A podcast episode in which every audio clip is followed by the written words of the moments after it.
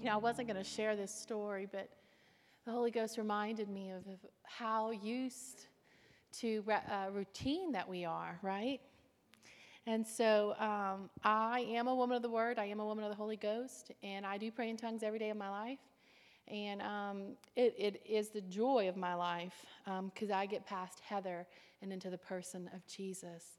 And um, this one particular Wednesday night, now obviously, if you can tell by Frank Bailey, that was our former pastor, and if this is his book, you know, he spent his life studying the Word and really the person of the Holy Spirit. And so one Wednesday night, he used to love to have Zach and I preach. And that he used to never do this with his staff people. First, he would have us do offerings. So for like a year, I did the offering for him. And then he started having us teach on Wednesday night. And this particular Wednesday night, he had been teaching on the person of the Holy Spirit again. And he asked me to teach um, or preach that night. And the, I said, Lord, what do you want me to preach? I'm so excited. It's Wednesday night. And he says, I want you to teach on the baptism of the Holy Spirit. I was like, why? Because for me, you know, it was like my dad, my spiritual giant dad, you want me to teach and preach his message? Like, I get that it's mine, because I'll tell you all about that story in a second. I get that it's mine, right, Jenna? Everywhere I go, you know, you're going to hear it. But it was mortifying to have to preach it in front of him. And so I get, I'm, I'm studying for days and days and praying in the Holy Ghost. And the day of the... The service comes, and all of a sudden, I'm like blank. Like, none of my notes matter, like nothing, like I am blank. So the Lord sends me home in the middle of the day to go study. We always have a library at our house. So I go to the library, and I go to study, and I, it's like the Holy Spirit wouldn't let me into the, you know, the books and the computer, and I'm like, what are you doing? So he goes, I want you to pray in the Holy Ghost. So, I, you know, then the admin comes out in me. The routine.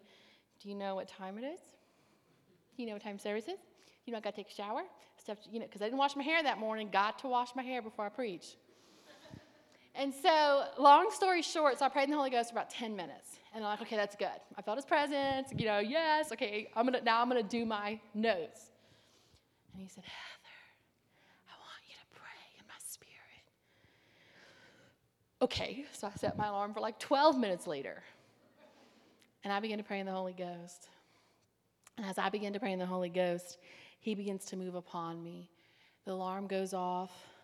I turn it off. The dogs are coming upstairs trying to figure out what Mama's doing. They're coming up and going back down. And I prayed in the Holy Ghost the rest of the afternoon. And why? Remember I told you all a couple weeks ago that the Lord told me I was in the schoolroom of the Holy Ghost, that though I was going to spend my life teaching on it, I would be forever in His school. And that day, once again, He reminded me, Heather, it's not your way, it's mine. It's not about how much you know. It's not about what you like and don't like. This is about me. So He challenged me once again to spend extended periods of time praying in the Holy Ghost. Not just while I'm driving, which is normal. Not just while I'm cleaning house, normal. Not just while I rock Zoe, all normal. But turning everything off and just sitting there and praying in the Spirit. And so I went to the church that night, and I felt mortified. Why am I going to share the message of the baptism to this church with this pastor? And he had me challenge the whole church to begin to do it again. And one of our ushers, actually our head usher, who'd probably been in the church for thirty-five years, said he thought, who is this? And he's a good, really good friend of Zach and I's. Who does this little girl think she is? Does she not know who I am and how long I've been baptized in the Holy Ghost for? But he delivered um, prescriptions for a pharmacy. And the next day, he's driving. And the Holy Spirit began to deal with him and deal with his pride and deal with, you know, we all have a little bit of pride sometimes. And he said that day he felt closer to the God than he had felt in years because he eventually yielded and spent the whole day praying in the Holy Ghost. Isn't that awesome? So I just want to challenge you tonight. I know you got your time restrictions. Our kids will be okay. The Lord will touch our nursery and children's workers. And uh, the Lord will recoup your time here. He recouped my time that day. And we're just going to have fun, right? We're going to let go of the time. We're just going to enjoy the Holy Ghost. So has anyone started reading this book? Does anyone like it? Awesome. So So I want to share this little story with you. Y'all doing okay today? All right. So this little story, some of you, who is who was not here for the dessert fellowship with Zach and I? Anyone not here for the dessert fellowship? Okay, so quite a few of you. So I shared this then, that's why I'm asking. So I grew up a little Catholic girl, and growing up, we would turn on T V, and when we'd see preachers pray for people and they'd fall out, or they would be called up for healing, you know, and the wheelchairs go bye-bye, my parents, the good old Catholic selves that they are, would tell me that that was all pre-planned, that they would meet people out in the parking lot, and that they would they, that they would write down notes. They'd, oh, they would have an earpiece in the ears, and they would tell the preacher so that they knew that Jesse was coming down in a wheelchair because if he had a bum leg or whatever it was. And so we always thought it was a bunch of crazy people.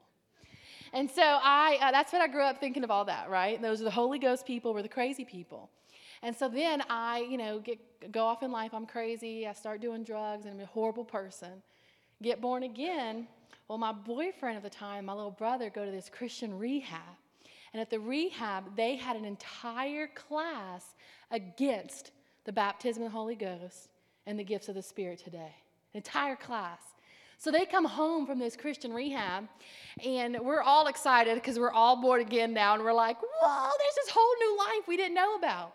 So they printed an entire copy of this booklet, this thick. And we went through it and studied why it was not for today. But there was one little problem. I'm sitting in the little church. The little, it was a Baptist church, which my little brother's a Baptist preacher. My parents are still Catholic, so I'm good denominationally. Got it? We're all going to heaven. I'm not talking bad about other denominations. So I'm in this little Baptist church, and the preacher says that when we were born again, we got all that there is of the Spirit. Okay, well, there's still a problem. My thought life isn't right. I'm a little, you know, shady in this area. If I got all there is of God, then how is he who the Bible says he is? So the little bit of doubt started creeping in. You get it? That I, I knew that the Bible was real. I knew that Jesus was real. I knew my encounter with him was real. So how could I have gotten all there is of the Holy Spirit when I was born again? Didn't make sense. First check. So then I go off. And because my boyfriend at the time, my little brother, had got arrested, ooh, and that's how we all got born again, when this couple came about prison ministry, I knew I was going. Something in me moved, and I knew I was going. So I went to this ridiculously long all-weekend training on how to go in the jails and preach, which I needed. Thank you very much. But at the time, I was like this twenty-two-year-old country girl with long, long hair, no makeup, because if I wore makeup, then I couldn't be holy anymore. Remember, I grew up Catholic. Holiness equaled none. Boring, okay? So, and, and they told us about what we can wear and not wear, and you couldn't wear this, and you couldn't wear that. And so I was just scared to death that I was going to be the one that was like the bad one that wore something inappropriate. So I wore these ridiculously baggy jeans with tennis shoes and a frumpy sports t-shirt, put my hair in a ponytail because I couldn't be what I wasn't supposed to be. You get it? So this, y'all could just imagine how silly I looked. So I go to this jail. It's the state penitentiary for women. Now, the state penitentiary for women is really bad because the judges and the attorneys do not like putting moms in prison. They got they got babies to take care of. So they're a little bit more lenient with the women sometimes, unfortunately. When you get sent upstate, you done did something bad. So we go there, but guess what? I fell in love. Fell in love. Give me the jail. Give me a prison any day of the week. Actually, for about six years in New Orleans, I preached the jail every week because I couldn't stand church people anymore. I needed some real life. Give me someone who was going to tell me how it was. Fell in love. I know, and y'all are wondering, who is this pastor we have now? Fell in love because their their their need for Christ was so real. And so these women, you know, if they're playing ball, I'm a jock. I'm like, yeah, we're going to do it up this weekend. So I'm going to go play ball the whole weekend, and then I'm cool. But these women were mean. They were cursing. They were talking trash. But the problem was I grew up playing ball with all guys. So I'm like, what? What's up? You know, twenty-two years old. What? What you talking trash about? You think you got it? Let me tell you what I'm going to do. And they were like, oh my, they started calling me, you little white church girl. You know, trying to intimidate me. But what was happening was the love of God in me kept, the more, the meaner they got, the more I loved them. Does that make any sense to you guys? You got the Holy Ghost, Annie. So the meaner they were, the more I loved them. And I played ball hard all weekend long. So long, long, long story short, very shortened, we go to service that night, first service. I'm there the whole weekend. And they're coming in the gym, and we're high-fiving and making this huge entry line as they're coming in. So hundreds of these women are coming to service in the gym. And I'm like, I you know, I felt greater than like a homecoming football team for the state champions. You know what I mean? I mean, it was like, whoa! And so I became totally overwhelmed. Like, what is this? Like, what? Like, Mardi Gras didn't compare to this. I, it was a lot. It was overwhelming. So I went, have y'all ever experienced Christ like that? It's amazing. So I go and I sit off to the side, and as I sit on the side, I looked up, and I saw a cloud of glory. I, I didn't imagine it. It wasn't something that I was see, hallucinating from prior drug use. I'm telling you, I saw a glory cloud, and it covered the whole room. And in that moment, I began to weep, and I said, oh, my goodness, this This is the Bible. This is the life I want to live. I don't want to live some life with spiritual checklist and religion and rules. I don't want to be comfy in a church pew. I want to live Bible all the days of my life. I want to encounter you. I want to encounter the love of Christ. I want to encounter the person of the Holy Spirit all the days of my life, God. I don't even know what that looks like or what that means, but I know that I know that this is you. This is you, and this is what I want. So we go through service. I don't know what they preached. I have no idea. Remember, I'm still a little Baptist girl. I was Catholic like three months before. What are you talking about? But they did an altar call. Never heard of an altar call in my life. The Lord said, you're going to work it. I said, okay, I'm good. What do I do? They didn't even know what an altar call was. All these women start flocking to the front. Well, who do you think it was? But all those tough women that I was playing ball with, shooting the breeze. So thank God I was prepared to go up, because all those women running the prison ministry were like, come here, you little white church girl. Guess what you're doing? And they had me laying hands on, I didn't even know what laying hands was.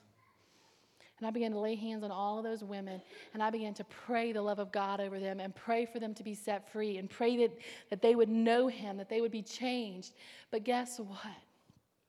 All the love of God that I had in me up to that point was given away, was given away. And I knew that I couldn't have had all of the Spirit of God in my salvation, because if that was true, I didn't have it anymore. I was empty. I, my fuel tank was on zero. It was past E, and I was putting out very quickly. So I sat down. And then I began to cry because I didn't have anything for him. Oh my God, what are we going to do? They're going to all go to hell. And then I see this little old lady. And she's walking. And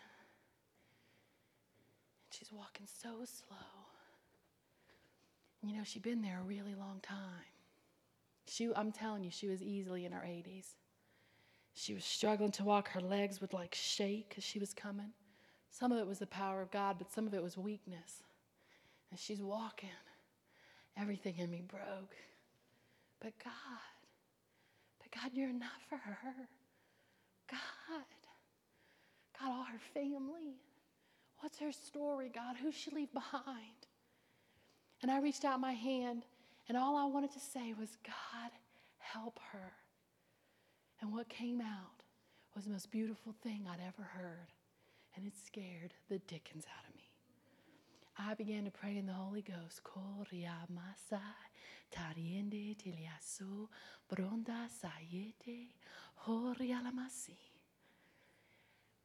covered my mouth. My eyes got bigger than anything ever. I mean, I was freaked out.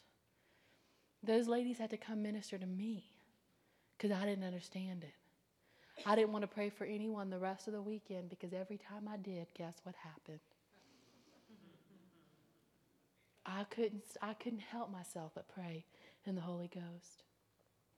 But I went home and I got in my room and said, I'm going to pray in the Holy Spirit. I'm going to pray in the Holy Ghost. All right, now I receive the baptism. La la la la la la la la la la la la. God, Jesus, Holy Ghost, God. I'm, I did this. I'm serious. Has anyone ever been there, or is it just me? Months.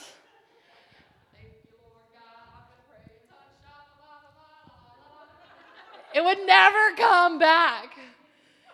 Because now I was all in here. It was all in here. I went to the Baptist church. The pastor called me. He wanted me to do this new ministry. I said, I don't think I can be Baptist anymore. He said, why? I said, because I pray in tongues. He's like, yeah, that's a problem. Oh, I went to this other church that was spirit-filled, but they didn't pray in tongues in the service. It wasn't allowed.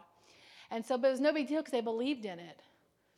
But because they didn't do it in services, they didn't teach on it, everyone I asked said, yeah, we believe in it, but no one could tell me about it. So what am I going to do? It's real. I experienced it. And what you see is what you get with me, and I want all of it. So let's let's figure this out real quick, Jesus. So couldn't find any answers. About six, seven months later, the Lord moves me to New Orleans. I get a phone call. Two weeks later, I'm living in New Orleans. Three days later, I'm at Victory Fellowship. That night, power of God came on me. I'm at the altar. I'm jumping up and down. I'm crying. I'm shababa. And they're like, who is this girl? Because I was new, but I fit right in. Sunday, we go to service. A bunch of young adults came and met me. I said, y'all, let's go to lunch. I said, hey, you know about this Holy Ghost person? Yeah, what you want to know. So that, that very week began a regular routine every Sunday. After that, they all came to my house. I cooked lunch for them, and we had a Bible study. And we opened our Bibles, and I said, teach me about this thing. People say you're not supposed to do it in public, only if there's two or th- you know, if there's more than two or three or whatever, you know, you can't do it. What's that all about? Oh, there's two? Okay, why don't you explain to me the difference between the two? Okay, well, what about this? Okay, what about that? And we began to go week after week after week, studying who he was. When the Lord called me into the ministry, he told me, you will never have a ministry unless it's a ministry of my spirit. He said, you will never be ashamed of me. You will never shut your mouth. You will preach and teach who I am today. And so why are we all about it? There's my story. Because there's people sitting in the pews afraid to ask questions. Jenna grew up at Victory from eighteen months. When I met her, she was seventeen years old. She'd never been baptized in the Holy Ghost and would never ask a soul in that church because she thought she should know, because she grew up there. That's why I had this ministry, because so many people sit and wonder about who he is. Is it for today? How come I got it at kids camp? How come I got it in the youth group? Why don't we have it today? Because that happened to me, so I could begin to just be the person that says, let me be the display. Let me be the goofy display, and let me teach and talk about it all the days of my life. Amen? Y'all gonna be okay with that? Okay.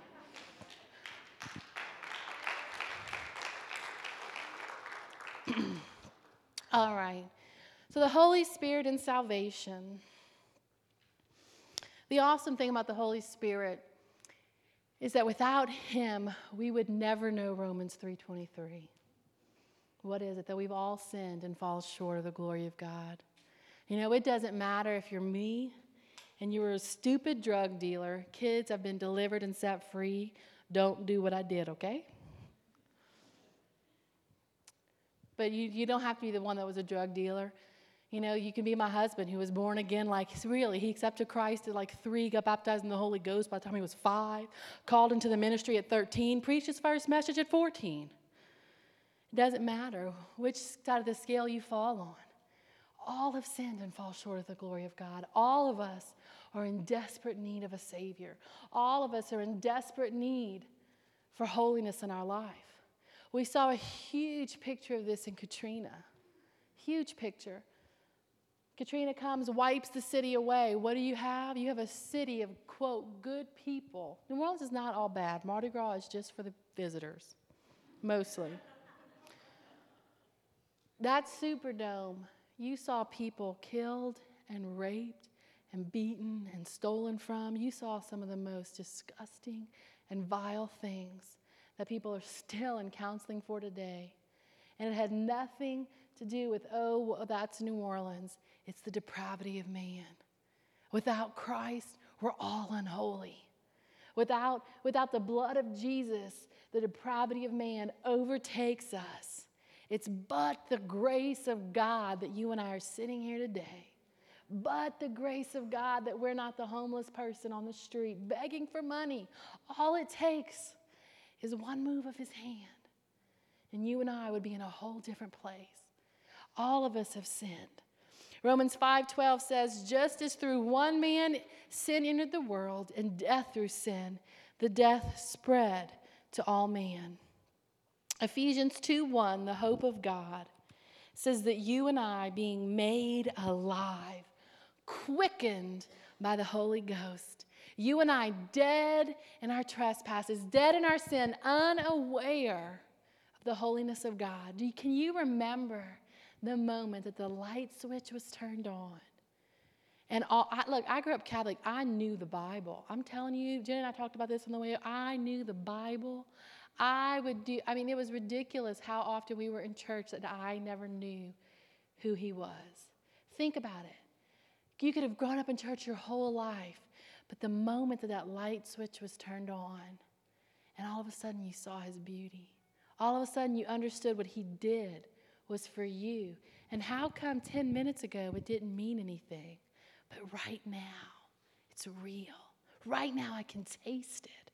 He made us alive, who were dead in trespasses and sin, in which you once walked according to the course of the world, according to the prince of the power of the air, the spirit who now works in the sons of disobedience, among whom also we all once conducted ourselves in the lusts of the flesh, fulfilling the desires of the flesh and of the mind, and were by nature children of wrath, just as the others. But God, but God, who is rich in mercy, because of his great love in which he loved us, even when we were dead in our sins, made us alive. He quickened us together with Christ. By grace you've been saved. And he raised us up together and made us sit together in the heavenly places with Christ Jesus, that in the ages to come he might show the exceeding riches of his grace and his kindness towards us in Christ Jesus. For by grace you've been saved through faith, that not of yourselves, it's the gift of God, not of works, lest anyone should boast. For we are his workmanship, created in Jesus Christ for good works, which God prepared beforehand that we should walk in them. This quickening, this making alive, by faith our eyes are opened. It is all an awakening of our spiritual senses. In that moment of salvation, when you and I are born again, the Spirit himself drew us to the point of salvation. It was him that came and did it. You know, we, it's so important in our growth with who the person of the Holy Spirit is, our growth in the depth of the riches of the gospel, that we begin to understand that none of us in here are more worthy than another. It's not, oh, poor so-and-so, well, hey, at least they kind of made it in the kingdom. I mean, they're a little rough around the edges, but at least they're in the door. No, I'm going to throw up and throw something at myself, because I can't throw it at you yet.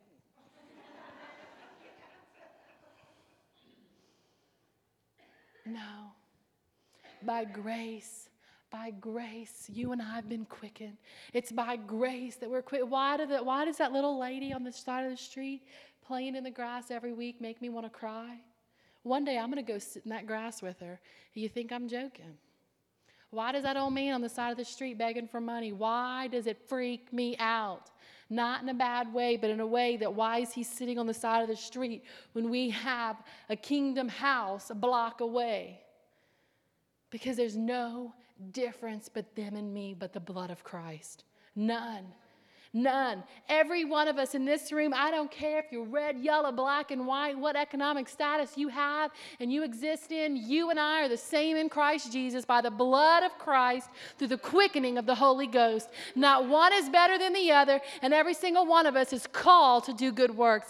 Every single one of us is called to be made known by Him and to make Him known amongst this community. Every single one of us. I thought this is on the baptism of the Holy Ghost. We've got to get the simple thing first.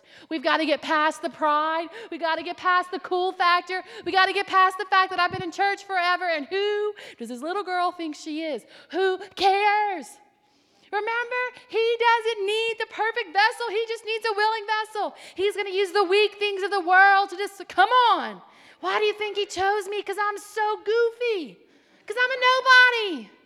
I'm willing to say, I'm willing to say, God, whatever, whatever it takes, I will make my, I will be a goofball for your name's sake. If somebody, if I could just get through to somebody that every single one of us deserve the same things in Christ Jesus. It doesn't matter if you're a pastor. It doesn't matter if you're a teacher. It doesn't matter if you're a board member or volunteer. All that matters is that you and I understand it's by grace through faith we've been saved.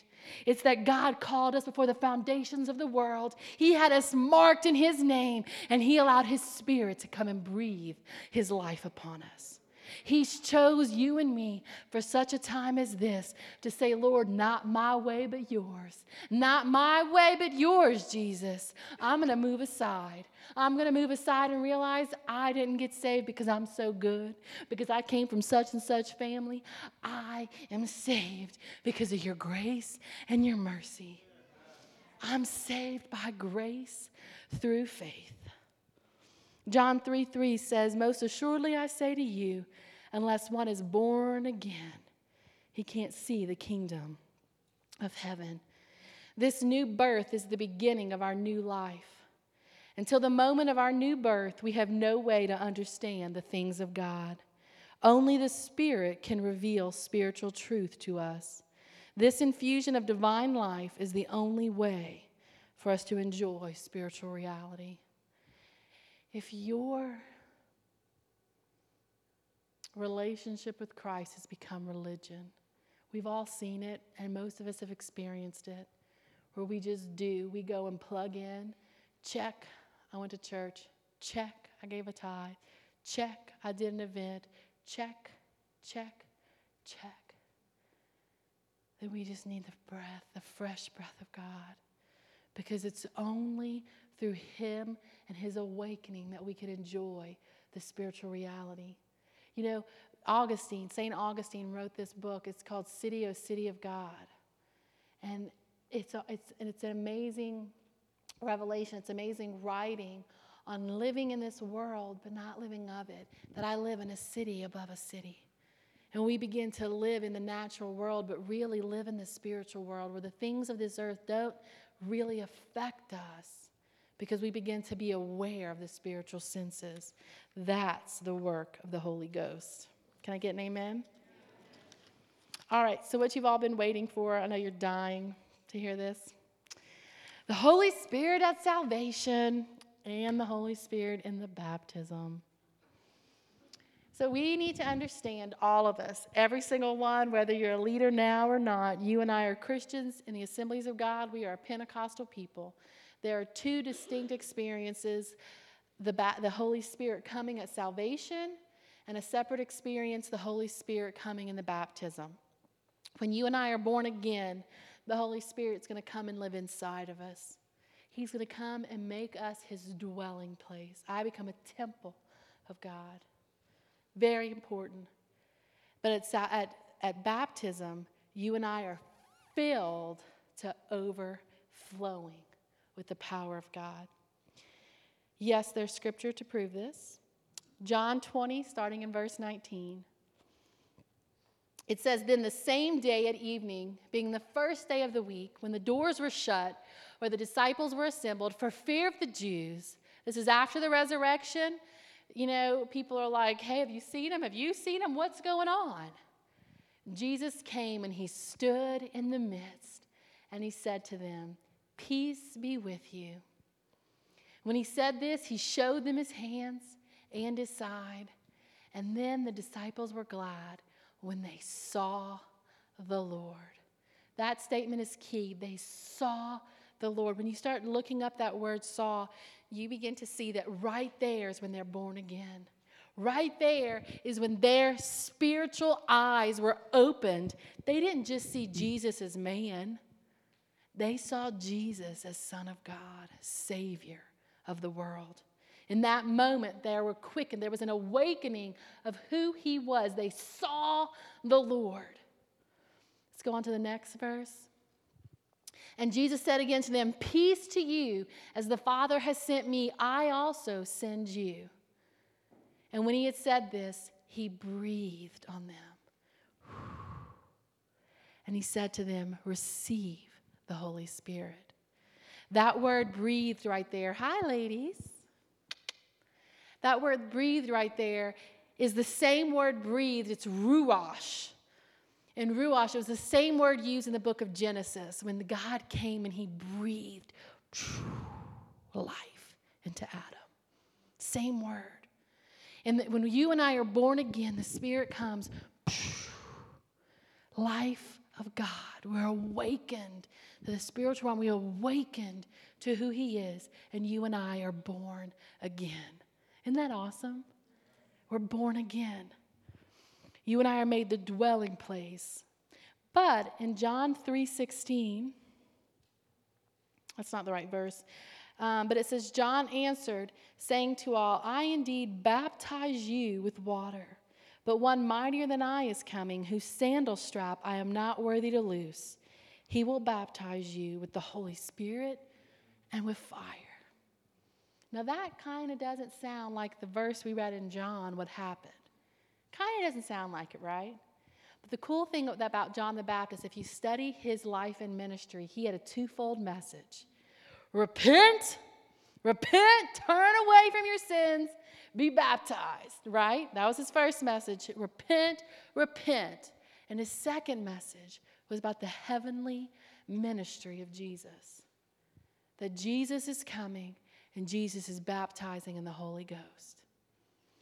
Then, if John the Baptist isn't good enough for you, which he might not be, Jesus himself, in the book of Acts, start verse one, starting in verse four, it says, "Being assembled together with them, he commanded them not to depart from Jerusalem, but to wait for the promise, which he said, 'You've heard from me, for John truly baptized with you, you with water, but you shall be baptized with the Holy Spirit not many days from now.'" You know, these people had just got born again. We've already read that in John twenty. Jesus was with them. They saw him as Christ, the Son of God. They were awakened to the spiritual senses. They bapt- they, he breathed life upon them. The Spirit was now living and dwelling inside of them. But Jesus himself, if you got a red letter Bible, says, "Hey, don't go anywhere, because not many days from now, I'm going to baptize you with fire, buddy. You better sit still." So I don't know about you, but I don't think we can throw out, if we're going to throw out any page in the Bible, we can't throw out red letters. Come on. So we might need to look and dig into it a little bit, right? So this word baptized, what does baptized mean? I'm so glad someone asked that. In the Greek, Greek, it's baptizo, and that means to be saturated or to be immersed. You see, and that's so different from the, in, from the dwelling of the Holy Spirit. Dwelling, saturate. Dwelling, saturate. Two distinct experiences, two distinct words. And to saturate, I love this definition. If you look in the dictionary, this is what you'll get. To cause one substance to unite with the greatest possible amount of another. To cause one substance to unite with the greatest possible amount of another. You see, you and I at any point in time, depending on where we are in Christ, what's going on in our day, some days we'll be able to saturate and soak and have a huge expansion of us yielded to who he is. So you and I's experience of the baptism on any day of the week will depend on how much of ourselves we begin to yield to Him, to the saturation of Him, how much we're going to allow ourselves to be united with who He is. Because He's available. Remember, we read He's got a river, clear as crystal, flowing from the throne of God. He's available. How much of you and I are we going to yield to Him to be united? It also means to charge to the utmost, to soak or to impregnate thoroughly and completely. When was the last time you were impregnated with the Holy Ghost? When you and I, you know, maybe if you're a man, maybe you don't quite get it, but you do get the fact that something is growing inside of another person. When you and I begin to be saturated and soaked in the person of the Holy Ghost, He begins to plant something of Himself within us, because the person of the Holy Spirit is God Himself. We are being filled with Him, and as He's filling us, He's imparting more and more of who He is. He's going to begin to implant dreams and visions and revelations of who He is until you and I explode and give birth to that thing which He's implanted in us. That's the saturating of the Holy Ghost, that you and I begin to get in the presence of God on a day-to-day basis and soak and drink and drink and drink of who He is until something begins to be impregnated in us. Come on, girlfriends. Can you tell our friends are in the house? I know I've never read this definition before, but I thought it was really cool. To send so many planes over a target area that the defensive electronic tracking equipment becomes ineffective. To send so many planes over a target area that a defensive electronic tracking system becomes ineffective. That means, when was the last time that your flesh was no longer a problem? You get what I'm saying? It becomes ineffective. Ineffective. You know, I can't tell you how many times in front of my friends or family members or staff members I've had to say, excuse me, but I need a tongues break. Because a little bit too much of Heather's sassiness has come out. Come on. And I'm beginning to realize the reality of who I am and what I preach isn't lining up in this moment. So I need to get in the presence of God to where my carnal and natural man is no longer effective. It is no longer an issue, because I have begun to yield again to the person of the Holy Spirit in my life. Can I get an amen? Amen. Grace, how do you, how do I, what's, what's the deal for Wednesday night, Pastor Heather? She's asked me, it was like four or five times. And I said, pray in tongues all day. You'll be good to go. Obviously, I talked a little bit more about it, but why? Because we just need to be knit in unity in the Holy Ghost. And it's not about me and my plan, or her and her plan, and how much we can configure. It's about how much unity we can find ourselves in the Holy Ghost, that what I want doesn't rise up, what she doesn't want rises up, that we can just say, you know what, we're going for Jesus. We're going for Him. We want Him to be glorified. I don't want to get in the way. I just want Christ to reign. So I gave her a C D on the tongues. It's two hours long. She forgets to pray in the Holy Ghost. You just press play. Shadadabasan. Why do you have that C D? Because sometimes I need to be reminded that I don't need to pray my will. Sometimes I need to be encouraged to get out of my natural man and get into the spiritual man that my flesh, my carnal self, can't take over anymore. That's to be baptized in the Holy Ghost. That's to be saturated and immersed in the presence of God. You take a sponge. Come on. You dip a little piece in to wipe off the counter. You don't get it too wet, right? It's just a little bit. Just need to get that little salsa off the counter there. Come on. But you, my salsa thing splattered. You don't even want to know. But you get a big old mess. What are you going to do with that sponge? You're going to take that sponge and you're going to stick it in that water. Make sure it's good and wet. So when you pick it up, it's dripping. It's dripping. And that's what you and I want to be. I don't want to go, ooh, I felt a tingle. Got the Holy Ghost today. Woohoo! Did you feel that? I think the Holy Spirit was at church. I want to get so plastered in the person of Christ that when I walk out of that building, everybody in the place knows that I've been with Jesus, that I'm shining for Christ, that I'm bubbling with the person of the Holy Ghost, that the love of God is shed abroad in my heart, and the whole world around me knows it. Something's different about that lady up there. And I'm not talking weird. I'm not talking loud. I'm not talking shadadabasandai. I'm talking something is on that girl. She is dripping with the person of Christ. She She is dripping with the love of God. I want to be a Holy Ghost sponge. I want to be a person that says, I'm not going to be ashamed of the gospel of Jesus Christ. I'm going to say, come on, Jesus.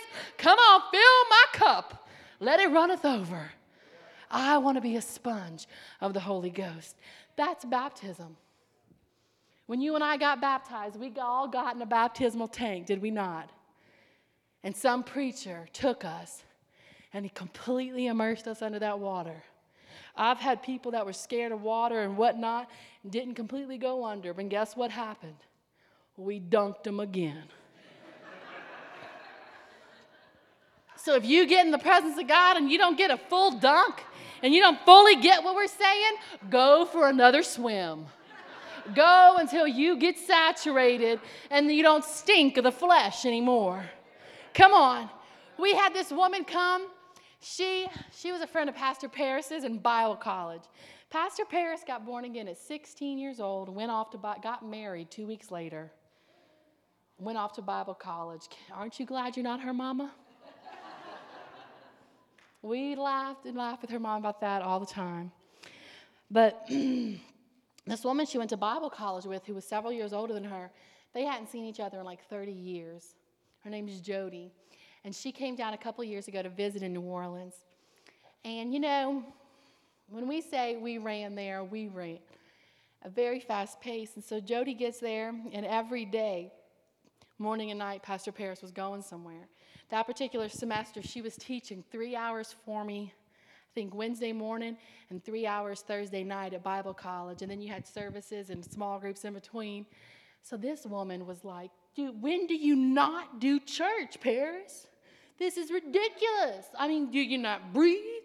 Pastor Parris is like, what are you talking about? We all love Jesus. And then church day comes, and um, Pastor Parris is, you know, doing her normal routine for church. And that morning, um, she had the her C D player on, and she didn't have headphones on. And so it was loud. So Jody comes, and she's knocking on the door. Parris, Parris, that music is too loud. So Pastor Parris is like, okay, I'll turn it down. She goes, turn it down, and she's like, what is wrong with my friend? We go to church. She saturates in Christ. She gets baptized once again, the presence of God. And guess what? Jody no longer has a problem with the volume of the music. Or how many times we're in church in a week. Why? Because all of a sudden, some things just don't matter. It's not about my style or Grace's style or Pat's style. It's about him. Is he there? Is he there? And is he glorified? I want to be baptized, saturated in the Holy Ghost. So I do this little thing earlier while I was studying. Salvation brings the Holy Spirit to dwell in us, and the baptism brings the Holy Spirit to overflow. In salvation, the Holy Spirit awakens us, but in the baptism, the Holy Spirit fills. In salvation, you and I are born again, but in the baptism, you and I are endued with power. There's distinct differences in all. Luke twenty-four forty-nine says, behold, I send the promise of the Father upon you, but tarry in the city of Jerusalem until you are endued with power from on high. I'm going to skip this one little section. I'll come back next week to it. But I want to talk about that endued with power from on high. Acts one eight also says, "But you shall receive power when the Holy Spirit has come upon you, and you shall be my witnesses for me in Jerusalem, in all Judea, in Samaria, and to the end of the earth." That word power in the Greek is dynamis or dunamis. What does dynamis sound like? Dynamite. Y'all ever saw that, that old T V show? Dynamite. I don't know about you. I know. I don't know about you, but I, when I think of dynamite, I think of explosive. I think of I think of something that affects the entire world around it. Something that that that is that was not, now is, or that is, was not. It has to distinctively be changed. Dunamis is the power to achieve by applying the Lord's inherent abilities. When the Holy Spirit comes upon you and I, when you and I are baptized and endued with power from on high, you and I all of a sudden have this supernatural ability to do that which we used to not be able to do. When the Holy Ghost comes upon you and I, and the power of God comes, it enables you and I to supernaturally do what we couldn't do before. What does that look like? Zach is a very shy person. If you don't know that, go to a social function with him and see how many times he pokes you. Come on. Just me. I get, look, I got bruises after some stuff. Because I'm sensitive. Supernatural power to do that which you couldn't do. The first time I asked Jenna to pray for someone, she thought in her head, "I hate you." Jenna was the shyest person around. Shyest person around. The day we did this play in New Orleans, it's called Beyond the Grave. We've seen like sixty-five thousand decisions for Christ. It's it's cool. And and you have all these, these parts, and this one particular part is the good Christian girl. And she's the one that says, "Yes, I believe in Jesus. What about you?" She gets killed for the gospel. I've been the director for a long time for that. And Jenna tried out, and that's the part she wanted. Guess what part she got? She got the sassy snot. The mean one. Now, if you know Jenna, she is not a sassy snot. She is not mean. She doesn't have a mean bone in her body. She probably li- has lived the other girl that grew up in church. "Of course I believe in Jesus. Why are you pointing that gun at me?" And when I when we cast her, like, you know, we pray about it. There's a team of us that cast it. And when we announced the cast, there were several people that said, "Have you lost your mind? Jenna cannot play that part. She, what are you talking about?" Because it, it was the snob that she would have to be all made up and, you know, high-heeled and a lot of makeup and just real sassy. And she was mad. I mean, she was mad at me. Probably for two weeks, she didn't really talk to me. And uh, three weeks... But I knew I'd heard from the Lord. We knew we'd heard from the Lord. So we have a professional um, stylist that come in and do hair and makeup and stuff. So the day for the first performance comes, and she's all done up, and people are like, "Who is that girl?" But the play started. She comes out, and everybody that knew her knew the Holy Spirit had come upon her. Because all of a sudden, she stepped into the anointing of God. She stepped into the Holy Ghost. How many years did you play her? Three years she played that girl. People would, afterwards, people would say, "Who was that girl? I hated her. I clapped when she went to hell." That's how convincing she was. Serious, and I am not joking. That's how convincing she was. And if you know her, that's impossible. But when you're willing to say, "God, I'll do whatever. Come on, I'll do whatever." She was really mad at me. Until she began to see how yielding to the presence of God, yielding to the things of God, began to impact lives for the kingdom of God. That, those girls that would clap for her to go to hell, why? Because they saw something of themselves in her. They understood what it was. We were able to lead them one by one to the Lord, the supernatural ability to do something that before you could not, the dunamis power of the Holy Ghost. It says that you shall be my witnesses in Jerusalem, in Judea, in Samaria, and to the ends of the earth. You're called to the ministry? Good. I want you to go to Jerusalem. It's going to give you the supernatural ability to live the Christ-like life in your home. Your husband's not your problem. Your parents aren't your problem. And your kids aren't your problem. Get baptized in the Holy Ghost. Get immersed in the presence of God. Yield yourself to Him. Let the flesh melt off and be a witness in our homes. That's what it does.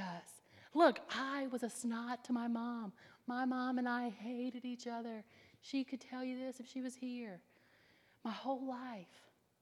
Couldn't stand me because I became the person that she raised to be independent and self-efficient, right? And I was who she couldn't be. And I hated her because, Mom, why are you so sensitive?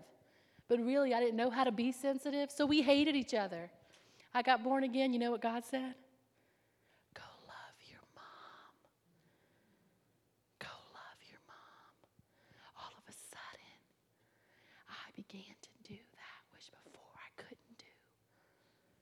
You want to talk about that? That day in the prison? I'm hugging this lady. This, it was the second day. They came and got me out of my seat. Remember, I wasn't going to pray for anybody because I'm not praying in that tongue thing again. the, the lady that ran the yard went up for prayer. No one could pray for her but me.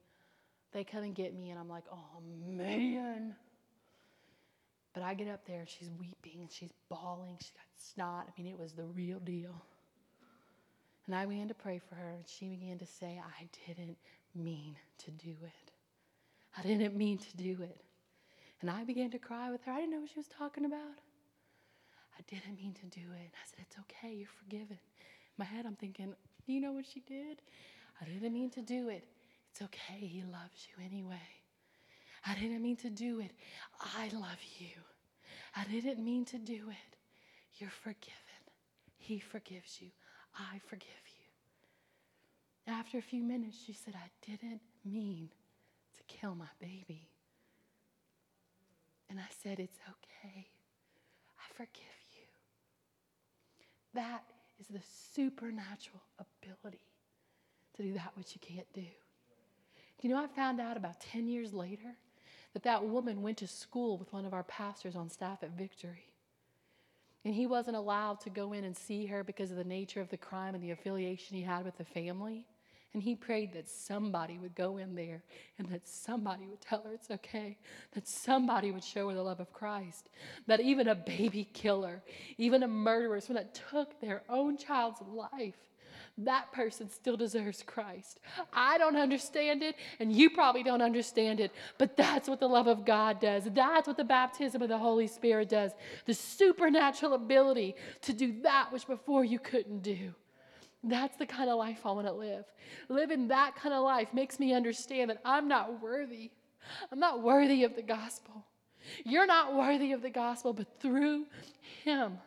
Y'all, through Him, we can touch an entire nation for Christ. If we'll get past all of the everyday, what I like to do in my pretty little, pretty little world, there are people dying all around us. Going to the jails, love it. I'd go to jail, it'd be a tough day, I'm stressed out, and that would be the day I'd get the sassy little thing on the back row making a remark off everything I did. Who does she think she is? You hear her praying in that language? You know what? Come on, bring it, sister. Bring it. Because you know what? My God's bigger than your attitude. You're doing that and you're being so mean and so ugly to me because you got more hurt in you than you know what to do with, and you're scared to death of what I got in me. But guess what? My love is bigger than your hate. My love is bigger than your attitude. Why? Because Romans five five says that I've got the love of God shed abroad in my heart by the Holy Ghost. So bring on your little attitude, baby, all day long. He's greater than you and I. Those girls, one by one, God would give words of knowledge and wisdom and prophecy, and they would break under the power of God. Well, over and over again, and they'd be friends of a family member, of someone that went to church with us, or someone that worked with me before, or someone that had called the office. So I'd know one by one, they'd all come into the kingdom. That's the baptism in the Holy Spirit.